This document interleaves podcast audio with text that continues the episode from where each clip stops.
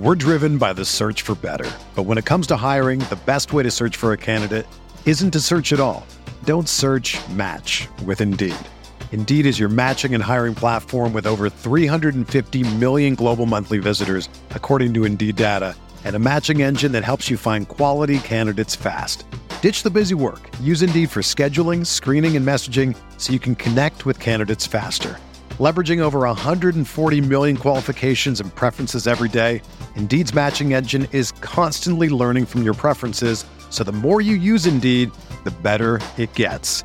Join more than 3.5 million businesses worldwide that use Indeed to hire great talent fast. And listeners of this show will get a $75 sponsored job credit to get your jobs more visibility at Indeed.com slash BlueWire. Just go to Indeed.com slash BlueWire right now and support our show by saying that you heard about Indeed on this podcast. That's Indeed.com slash BlueWire. Terms and conditions apply. Need to hire? You need Indeed. This podcast episode is brought to you by Coors Light. These days, everything is go, go, go. It's nonstop hustle all the time. Work, friends, family expect you to be on 24 7. Well, sometimes you just need to reach for a Coors Light because it's made to chill. Coors Light is cold lagered, cold filtered, and cold packaged. It's as crisp and refreshing as the Colorado Rockies. It is literally made to chill. Coors Light is the one I choose when I need to unwind. So when you want to hit reset, reach for the beer that's made to chill. Get Coors Light in the new look delivered straight to your door with Drizzly or Instacart. Celebrate responsibly. Coors Brewing Company, Golden, Colorado. We're talking running backs and dynasty startups on RotoViz Radio. What's up, RotoViz?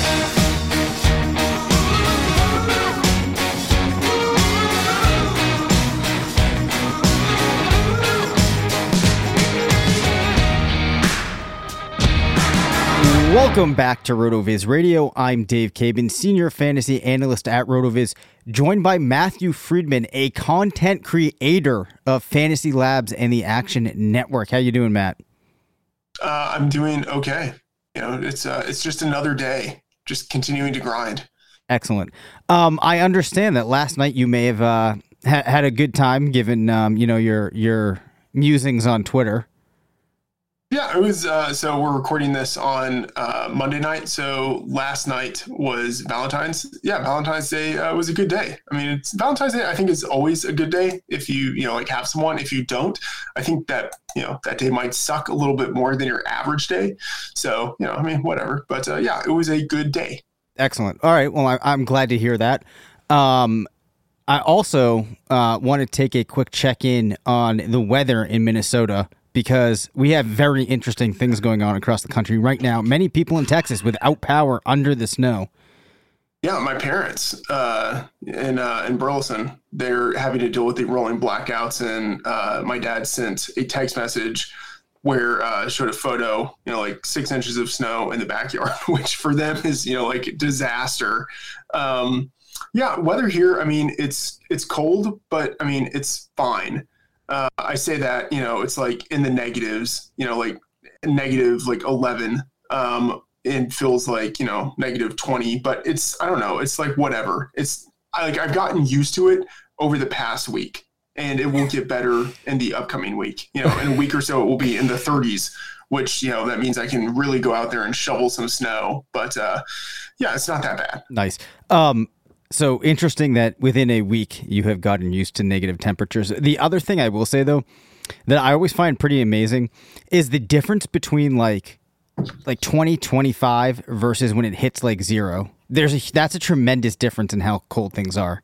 And then once you reach that point in the winter, you can go back outside and it's 30 and it feels like it's hot. yeah absolutely what's uh what's going on in your part of the country your part being the massachusetts new hampshire area Yeah, so we actually had some light snow earlier in the day. It hasn't been that cold. It's been in the 20s. Uh, but apparently there's Oh, supposed to be a big storm coming um, tomorrow, um, which might turn into rain here. But yeah, so we've it's been snowing pretty consistently now for the last couple of weeks. So there's definitely a lot of snow cover, but it hasn't really been that bad. It's actually been a pretty mild winter. All right. Well, now that we bored everyone for three minutes, let's uh, get into the show. Yes, let's do it. Well, you know, it's been a while since we've started very far off the tracks. And um, as people may gather as we work through the show, Matt, I don't have a very structured uh, show sheet for this, thus why we already fell off of track. But what I want to talk about are startup leagues for Dynasty. I think that this is a time in the year where if people are going to make the switch or they're thinking about getting into new leagues, they might be thinking about how they're going to attack it. Running back is always an interesting position in these leagues because there is the question of if you invest in one of the players that's already established, what is his shelf like? What does his shelf life look like?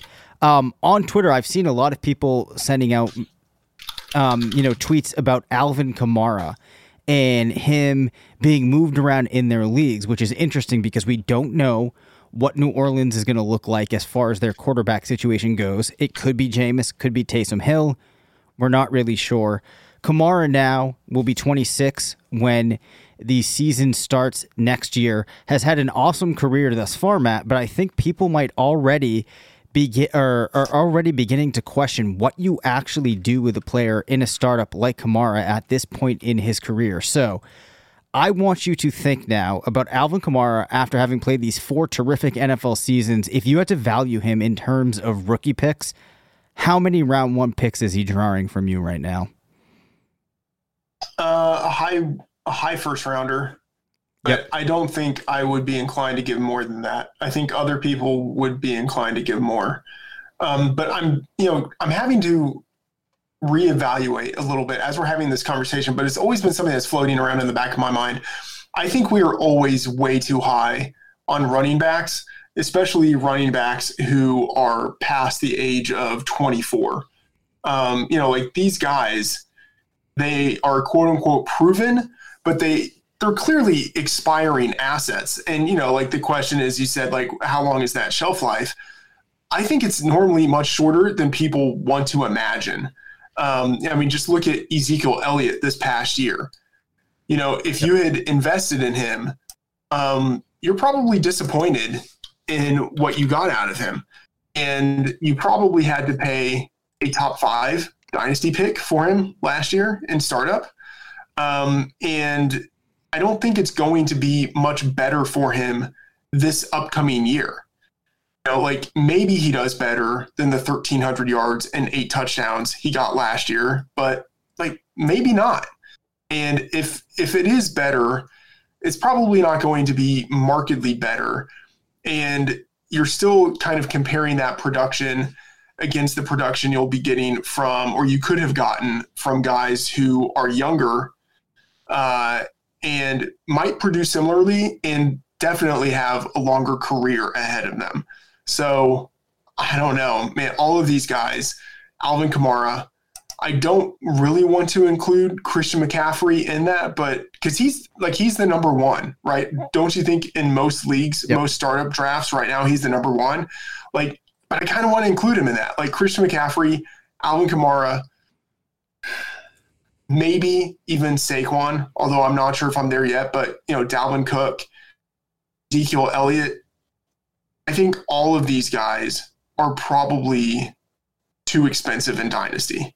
Yeah, so you basically took this conversation exactly where I wanted to start, which is of those players that you listed who have been the guys leading the board in redraft and dynasty now for the last couple of years are we at a point now where it feels like a lot of these guys are going to turn over? Because I really am thinking if I'm in a startup, as enticing as these players might be, I think we're at the point where I'm not viewing them as long term plays. So they're only making their way onto my team if eh, they are going to be a vital part of my team in the first year or two. Like, I think it would be crazy to really consider any of these guys in a three year window at this point um, and it's very possible that less than half of these guys are going to return on their value two years from now. Um, I mean, and Saquon Barkley, I think Matt is really interesting because only three years in the league at this point. Now he did have a overall RB three point per game season in his first year.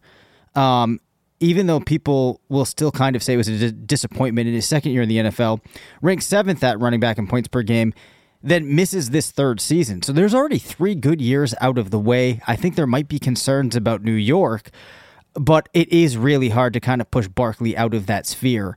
Uh, but I do think there's a conversation to be had there. Yeah, he's on the borderline in part because he's coming off the injury. Uh, you know, entering his age 24 season, so he's still he's still young, but you know, like in another year, he won't seem all that young.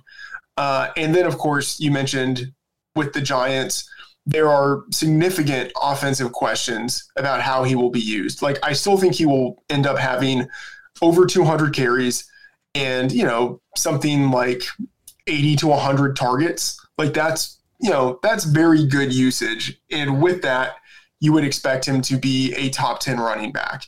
Um, but the offense might not be that good. So he might be on the lower end of the top 10 range because he's not getting the touchdowns.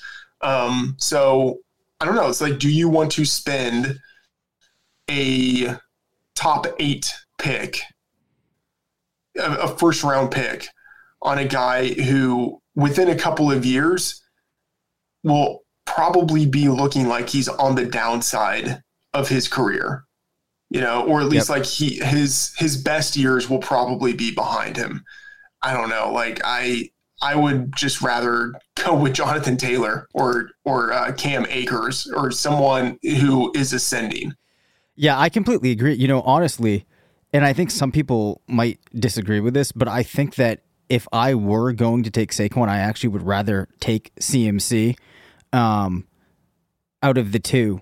And I think that is because I do feel pretty decent about getting one more good season from McCaffrey.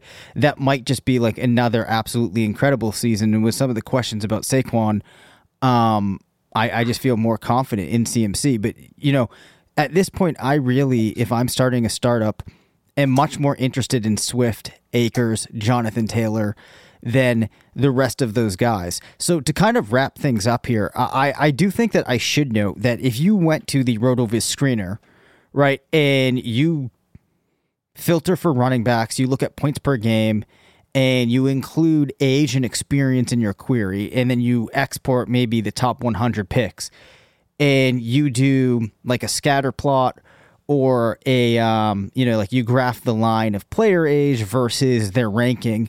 You're not going to see this tremendous relationship that really points at the fact that older players are scoring fewer points. Um, because if, if you graph it out, that that isn't present in the data. But the thing that you have to keep in mind is you can't just do an analysis like that. You have to look at players and how they're performing year over year over year. And a lot of times you are going to reach a point with these players where they just fall off. And since we know that these players are approaching that, though they might be better options than Swift or Akers heading into this season, we know that each season as we move out, those odds decrease, which is why we're interested in those type of players. So I guess the final question I will ask you, Matt, because I'm sure that people will be interested because a lot of people are not going to want to leave a startup without one of these running backs, especially if they're a person that believes in building a team with solid running backs. So, out of McCaffrey, Cook, Kamara, Saquon, I'm even going to toss in Derrick Henry, Nick Chubb, and Ezekiel Elliott. Out of those players, who are the two that you would be the most okay with somebody reaching on? And it's funny that I say reaching in this regard. Okay, just to repeat, you said McCaffrey, Kamara, Barkley, Cook, yep, and Derrick Henry, yeah, and, it, and, probably Zeke. Zeke, yeah, you know, you could eat. Well, actually, we'll talk about Nick Chubb separately because I, I, think he's still kind of separate from those guys because he's a little bit younger.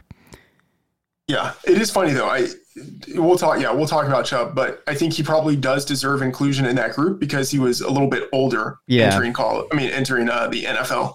So man. Um, and actually, I said he's I mean, a little bit younger, but he really isn't. He already has three seasons now that I think about it. Yeah, you know. So McCaffrey, I mean, he's he's number. Let's. I'm going to put a pin on McCaffrey. I'm just going to say McCaffrey, and then I'm going to come back and ask you a question about okay. the number one pick. So you know McCaffrey because he is the number one pick right now. So you know, like no one's really going to have the opportunity to reach on him because he's always going to be going near the top of the board. So it's not like he's going to fall and then, oh, I'm going to reach up and get my guy. You know what I mean? So, like McCaffrey, he, I think he's he's the best of that class. And then I probably still would go Saquon because he was awesome as a rookie. He does have that pass catching capability. He is younger than all those other guys. Um, and he is still probably going to have a pretty decent workload moving forward. So I think I would go McCaffrey and and Saquon. Um, some like I am a little bit tempted by Derrick Henry just because he seems so unstoppable, but like you know that can't last. Yeah. Um. Yeah. It, okay. Sorry. The yep. question. Yep. The question with McCaffrey uh, in the number one pick. If you had the number one pick, what would you be doing? Would you just take McCaffrey and hope he lasts longer than than maybe you think you will? Do you look to trade down or do you draft a wide receiver? Like, do you go with I don't know, like do you go with Tyreek? Do you go with Justin Jefferson? Like, I would maybe go Justin Jefferson number one. As crazy as it feels, I actually think that I would go Justin Jefferson number one, and there's a couple of reasons for that the main thing is I feel like it gives me the most options as I move forward with this team, not knowing what the rest of my roster is going to look like. Because I will have this player that I think very realistically could be one of the top three players from a dynasty perspective in the next five years, maybe even, you know, next six, seven years. But also, it's a player that I know is valued very well, might give me some options if the rest of my team doesn't work out the way that I would like it to as I head into the offseason after the first year. But then I already have this established youth in my roster, and I have a player that I feel very confident about. Uh, so I feel like that's a better way to start this dynasty um, than going the route with McCaffrey, where I'm already kind of boxing myself into the situation where I need to start to address some of the youth considerations. And I know it's just one pick, but I yeah. do think that you're setting the tone for your whole draft. Yeah. Okay. So out of the running backs that you listed, I said I would go McCaffrey and Saquon. Who are the two that you would probably go? Yeah, I, I think that I I would include McCaffrey in there, and then Hmm. You know, I, I actually think I would include Dalvin Cook. Yeah, I mean, I can I can see it. Um, just because, you know, I don't. I feel like I'm kind of slicing hairs with these guys, and I still think that Dalvin Cook is good enough, and I think that Minnesota, you know, though there might be some change, is a team that's going to support him, and I, I I just see him remaining heavily involved. Um, and again, like for these guys, it's a one or two year window for whatever reason. And I don't really feel like I have something good to support this. I just have less questions in my own mind about Cook than I do um, Barkley and even Kamara. Yeah, I mean that's that's fair. Cook is unlike Kamara. Um, he is like really a runner. You know, like they do use him locked in in that capacity um, but he is also a good receiving back. So like his his usage um, and his production, like it's nearly unrivaled over the past two years. Uh, and so like yeah, I, I don't think it's I don't think it's like a mistake to uh, to look at what he's done. And he is only a year older. Actually, no, no, he's he's two years older than Barkley yeah, that's for me. That's a big difference. Barkley being two years younger, I would go with him. But like, I can, I can get it. I can see it. Yeah, that actually, I, I do think is is a, is a fair point there. Um, however, though, we we are going to take a quick stop here, uh, just for a quick reminder. What's up, RotoViz listeners? It's Colin Kelly here, executive producer of RotoViz Radio and one of the co-hosts of the RotoViz Overtime podcast. I just wanted to drop by and say thank you we're driven by the search for better. But when it comes to hiring, the best way to search for a candidate isn't to search at all. Don't search match with Indeed. Indeed is your matching and hiring platform with over 350 million global monthly visitors, according to Indeed data, and a matching engine that helps you find quality candidates fast. Ditch the busy work. Use Indeed for scheduling, screening, and messaging so you can connect with candidates faster. Leveraging over 140 million qualifications and preferences every day, Indeed's matching engine is constantly learning from your preferences, so the more you use Indeed, the better it gets.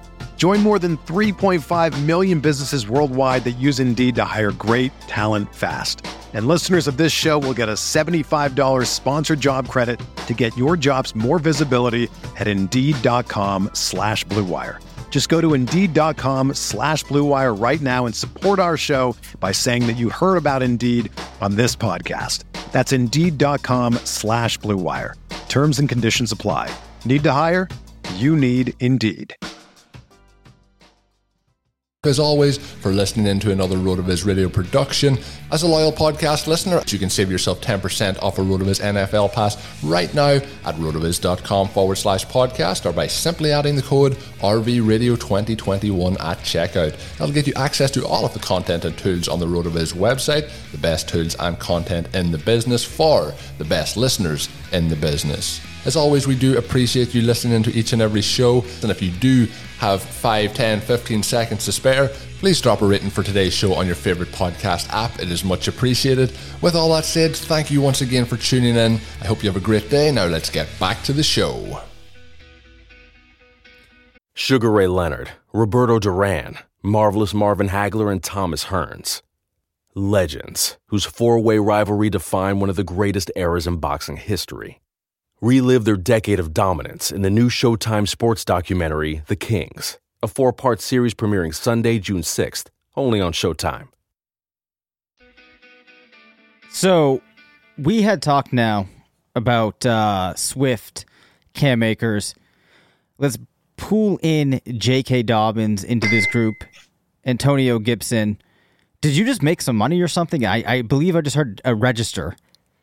Oh, that's funny. No, I was uh, putting down a mug of uh, apple cider onto a, a porcelain coaster. So it, it made a, a you know clinging sound, which I could see sounding like a, a cash register. But I mean, no, unfortunately, I mean, yes, I am making money as I'm doing this podcast, but uh, no, it's not. Uh, I, I didn't literally just make money right there. Right, like, but sorry, I'm going to uh, to sidetrack us for a second. Right. You started mentioning some rookie, uh, or it's at this point second year running backs, but we had set aside Nick Chubb. Let's talk about Chubb first Oh, right. before we get to some of these other guys. Yeah, sure. So uh, I guess that Chubb feels like a slightly different player than the other ones in that he has not had that season where it felt like all of a sudden he entered that discussion as a potential number one pick.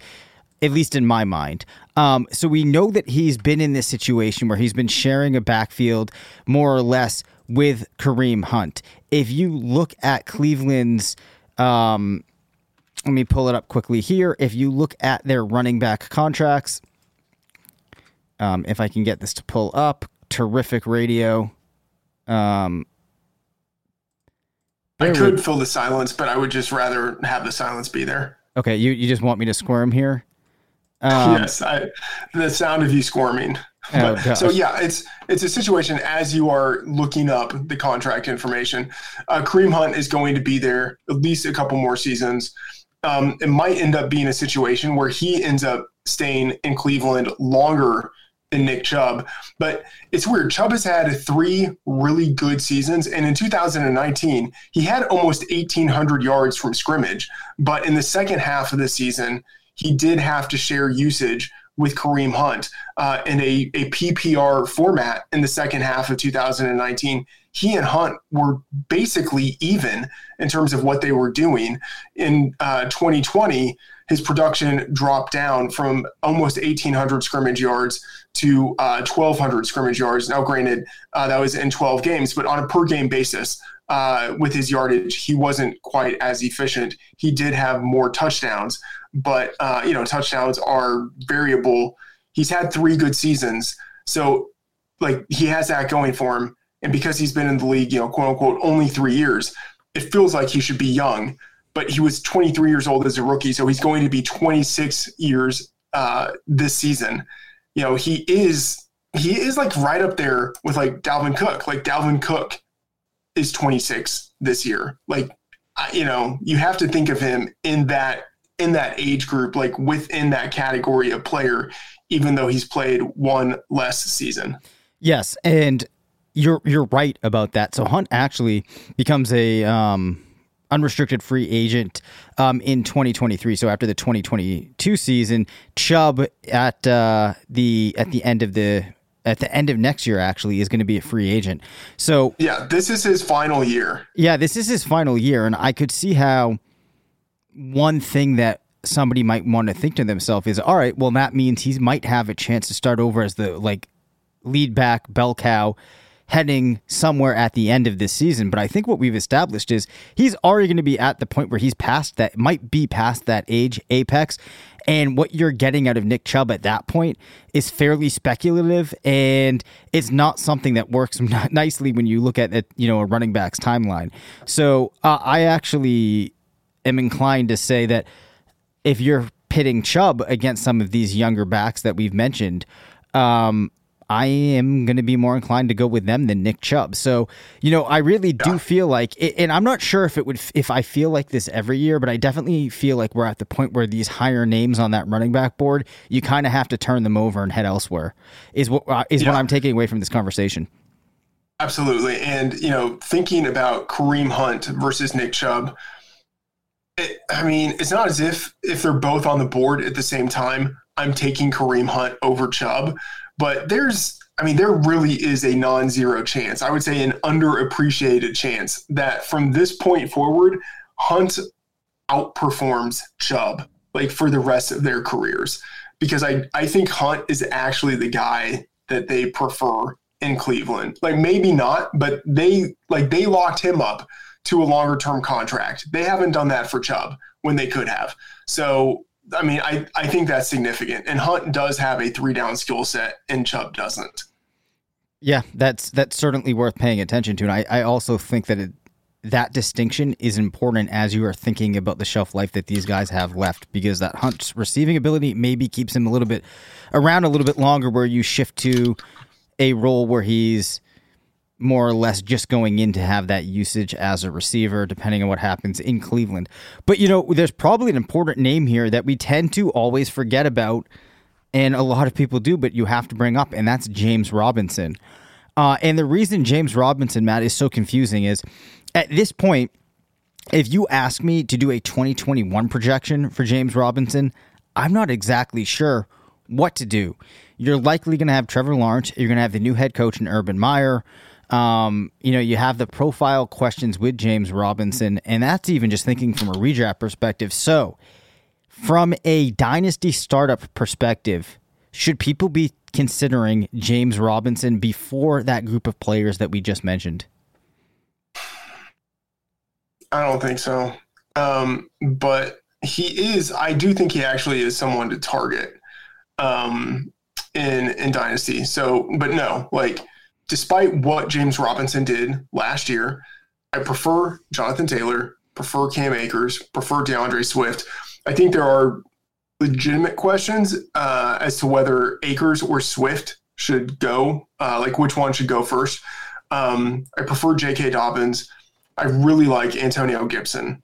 Uh, I think all of them should be ahead of James Robinson because there's more that's projectable about their future uh, with Robinson, we know what he did, but there is just so much unknown.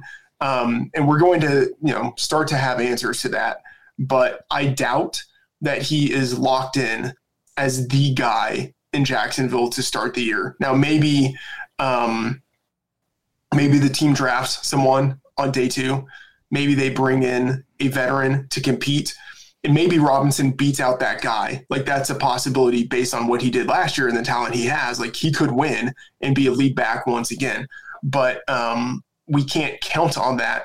And then we just have no idea of knowing really what that offense is going to look like. Um, with Darrell Bevell as the offensive coordinator, like we have a sense of what it might look like, but at the same time, we really kind of don't know because we don't know if it's going to be an offense that looks more like what Bevell has done uh, in his time with Detroit, in his time with in his time with Seattle, or if it's going to look like Ohio State and the Florida offenses of Urban Meyer. So there's just a lot that is unknown. Uh, you know, both like big picture for the offense, and then also just for the usage with James Robinson and like the, the types of players he's going to have around him, who he's going to have to compete with, because he will have much more competition, or I don't know, much more, but he will have more competition this upcoming year than he had last year, because last year he had literally zero competition. Yeah, I think the other thing that's worth noting here too in the discussion with James Robinson is there is this notion of you might want to say, well, like I'm okay missing on James Robinson if he does remain James Robinson. But it isn't a binary, like, it's not a binary construct here, right? Like, you cannot draft James Robinson and go with another player that maybe approximates like 80% of what you were getting with James Robinson. But at this point in time, when you're making the decision, has probably a higher percentage of outcomes in which they're the better player over your first three years in your dynasty league. So I think that's something that people shouldn't lose sight of um, as they're going through a startup. I think you can worry too much about missing out on a certain player and you're not really thinking about the overall probability of what these players that you're thinking about might be able to do over that three year window. And I think Yeah. that we you know, sorry, one guy. Yep, yep. I, I just forgot one guy I forgot to mention who should have been mentioned in that rookie runoff. Clyde Edwards-Helaire. I would take CEH over James Robinson, although I, I do think it's closer. But uh, CEH, I actually, I mean, I'm I'm still encouraged by what we saw last year and the offense that he's in, the pass catching ability he displayed in college. Like I I want Edwards-Helaire. Okay, yeah. So actually, let's kind of linger on that thought for a little bit. Um, J.K. Dobbins versus Swift, Akers, Ceh. I have Dobbins probably towards the lower section of that uh, of that grouping, not because I don't like Dobbins, but just because I I have real concerns, and I've mentioned this before about the fact that he's in Baltimore with Lamar Jackson. Uh, I believe that it's looking like Gus Edwards might be brought back, which is something I've been worried about. Um, I suppose you could say for Edwards Helaire that it's possible he doesn't have things entirely locked up, but I, I, I think that his situation's much better than Dobbins. So though I like Dobbins, I think I'm slating him in fourth. Yeah, I would just shooting from the hip. I haven't done my projections yet.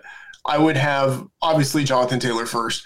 I would have Akers ahead of Swift. I might even have, I think I would have Antonio Gibson ahead of Swift.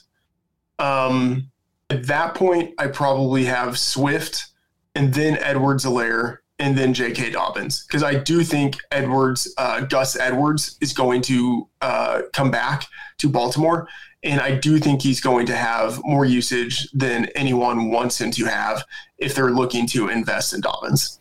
For sure. Um, final question that I'm going to bring up here uh, before we close down this episode for the for the first one of the week, and we will continue to talk about running backs when we return on Friday. Uh, Najee Harris, Travis Etienne, are you considering any of them in a startup? And I know that we don't have enough information at all, really, for me to ask this question. But if you were doing a startup tonight, are you taking either of them above that group of players that we just talked about, the rookies from last year? I would take. Um, I okay. This is interesting. I haven't really sorted out yet. Etienne versus Harris. Uh, I kind of go back and forth on it, but I'm definitely not taking either one of them above Taylor or above Akers. Um, I think, or Antonio Gibson. Although maybe I'm just being kind of pigheaded when it comes to Gibson, but I, I do prefer him at this point to both of those guys. Um, I would probably take them. Mm, I don't know because now I, it makes me kind of reevaluate my earlier rankings. Yeah. I don't think I would take them above Edwards Helaire. Um, but I do think I would take them above Swift. Okay. Um, I, I wouldn't take them. I, I yeah, I probably would take them above Dobbins. Right. I, I definitely would take them above Dobbins because I feel like at worst they're probably falling into a similar type of situation. I think it's very possible that they're both better than Dobbins. We will find Yeah. out. Uh, but I really want to question as to why you are so sure that you would have Gibson, or maybe not that you're so sure, but I guess it's just interesting to hear your thoughts on Gibson in comparison to them. Um, can you just quickly break down for us why you feel that strong about Gibson? Yeah, uh, Gibson was super efficient in college. Um, you know, he has a good skill set, like a good all around skill set. Uh, he was incredibly athletic at the combine, you know, like uber athleticism uh, with his size, you know, 6'2, 220 pounds, and then running, you know, like a, a 439 or something like that. I think it was a 439. So he's got like the pure raw ability. He was drafted with a top 100 pick. Um, so, like, I think he has sufficient draft capital invested in him, even though he had a a season that feels like it was a little subpar last year. He still had over a thousand scrimmage yards and 11 touchdowns in 14 games, and that was you know while kind of ramping up in the first half of the season. Um, if you look at what he did really in the second half of the season, at that point he looked very much like a lead back and I'm expecting that offense to be better this upcoming season and for him to have more usage overall. And so, if as an individual player he improves, and then if his offense improves, like we're looking at a guy who could be like 1,600 yards and like 12 touchdowns. And you know the touchdowns are variable, so maybe it's a little bit less. But he had 11 last year on a really bad team. He could have more touchdowns. Like there's significant potential there, and like the pass catching ability. We know he can catch the ball. Uh, he didn't do it all that much last year, uh, in part because of JD, JD McKissic. But for a guy who wasn't catching the ball all that much, he still had 44 targets. Like that's that's pretty decent. Like that's going to go up this year. So it just seems as if like he's he's the type of player I want. His role looks like it's pretty locked in and going to improve, and then his team is going to improve. So, man, I don't know. He, he feels like David Johnson, but David Johnson was 24 as a rookie, whereas uh, Gibson was only 22. So it could be like David, like the best version of David Johnson. Got it. And I think the other thing to note is that, yes, when Gibson came out of school, he was an interesting prospect to try and evaluate because we hadn't seen him as a full time running back. But the, the, the the first season that we just saw from Gibson in the NFL, I think should be enough that now when you're thinking about him in your mind, he becomes a top level elite running back prospect. Is the way you should be thinking about him, as if he entered yeah. the league like that. Exactly. I mean, like if Tony Pollard had a locked in lead role, like how high do you think people would would draft him? Oh like, oh my I god, I think pretty high. Very very. And, and, that's that's exactly where I'm like putting Gibson. Like Gibson basically was Tony Pollard the year after Tony Pollard left. You know, just in terms of the role that he had, the athleticism. Uh, I mean, even like the kick return ability. Like he's he's basically Tony Pollard, except he's bigger and and faster. You know, so uh, I don't know. Like I'm I'm valuing him probably uh, outrageously high, but I I just I don't care. Like I think he his projection, at least for me, like I think it's warranted. Got it. Um, you know, I think I'm going to end up being um, much more optimistic on Najee Harris than a lot of people, and more than I should be. So we'll see how that plays out once we know some more about him and where he ends up going. But yeah, I like Gibson as well. Uh, as I said, Matt and I will be back on Friday. We're going to continue this discussion thinking about running backs from a dynasty and uh, more specifically a startup type of lens. There's a couple of players that we didn't even mention at all that I'm super interested in getting Matt's thoughts on, particularly Josh Jacobs, Miles Sanders, and Joe Mixon. But that does it for today's episode. As always, you can reach us at rotovizradio at gmail.com Follow us on Twitter at Dave FF and at Matt F. The Oracle. Thanks to RotoViz for sponsoring the show. Make sure to rate, review, and subscribe. And as always, remember, it's not a fantasy if you believe it.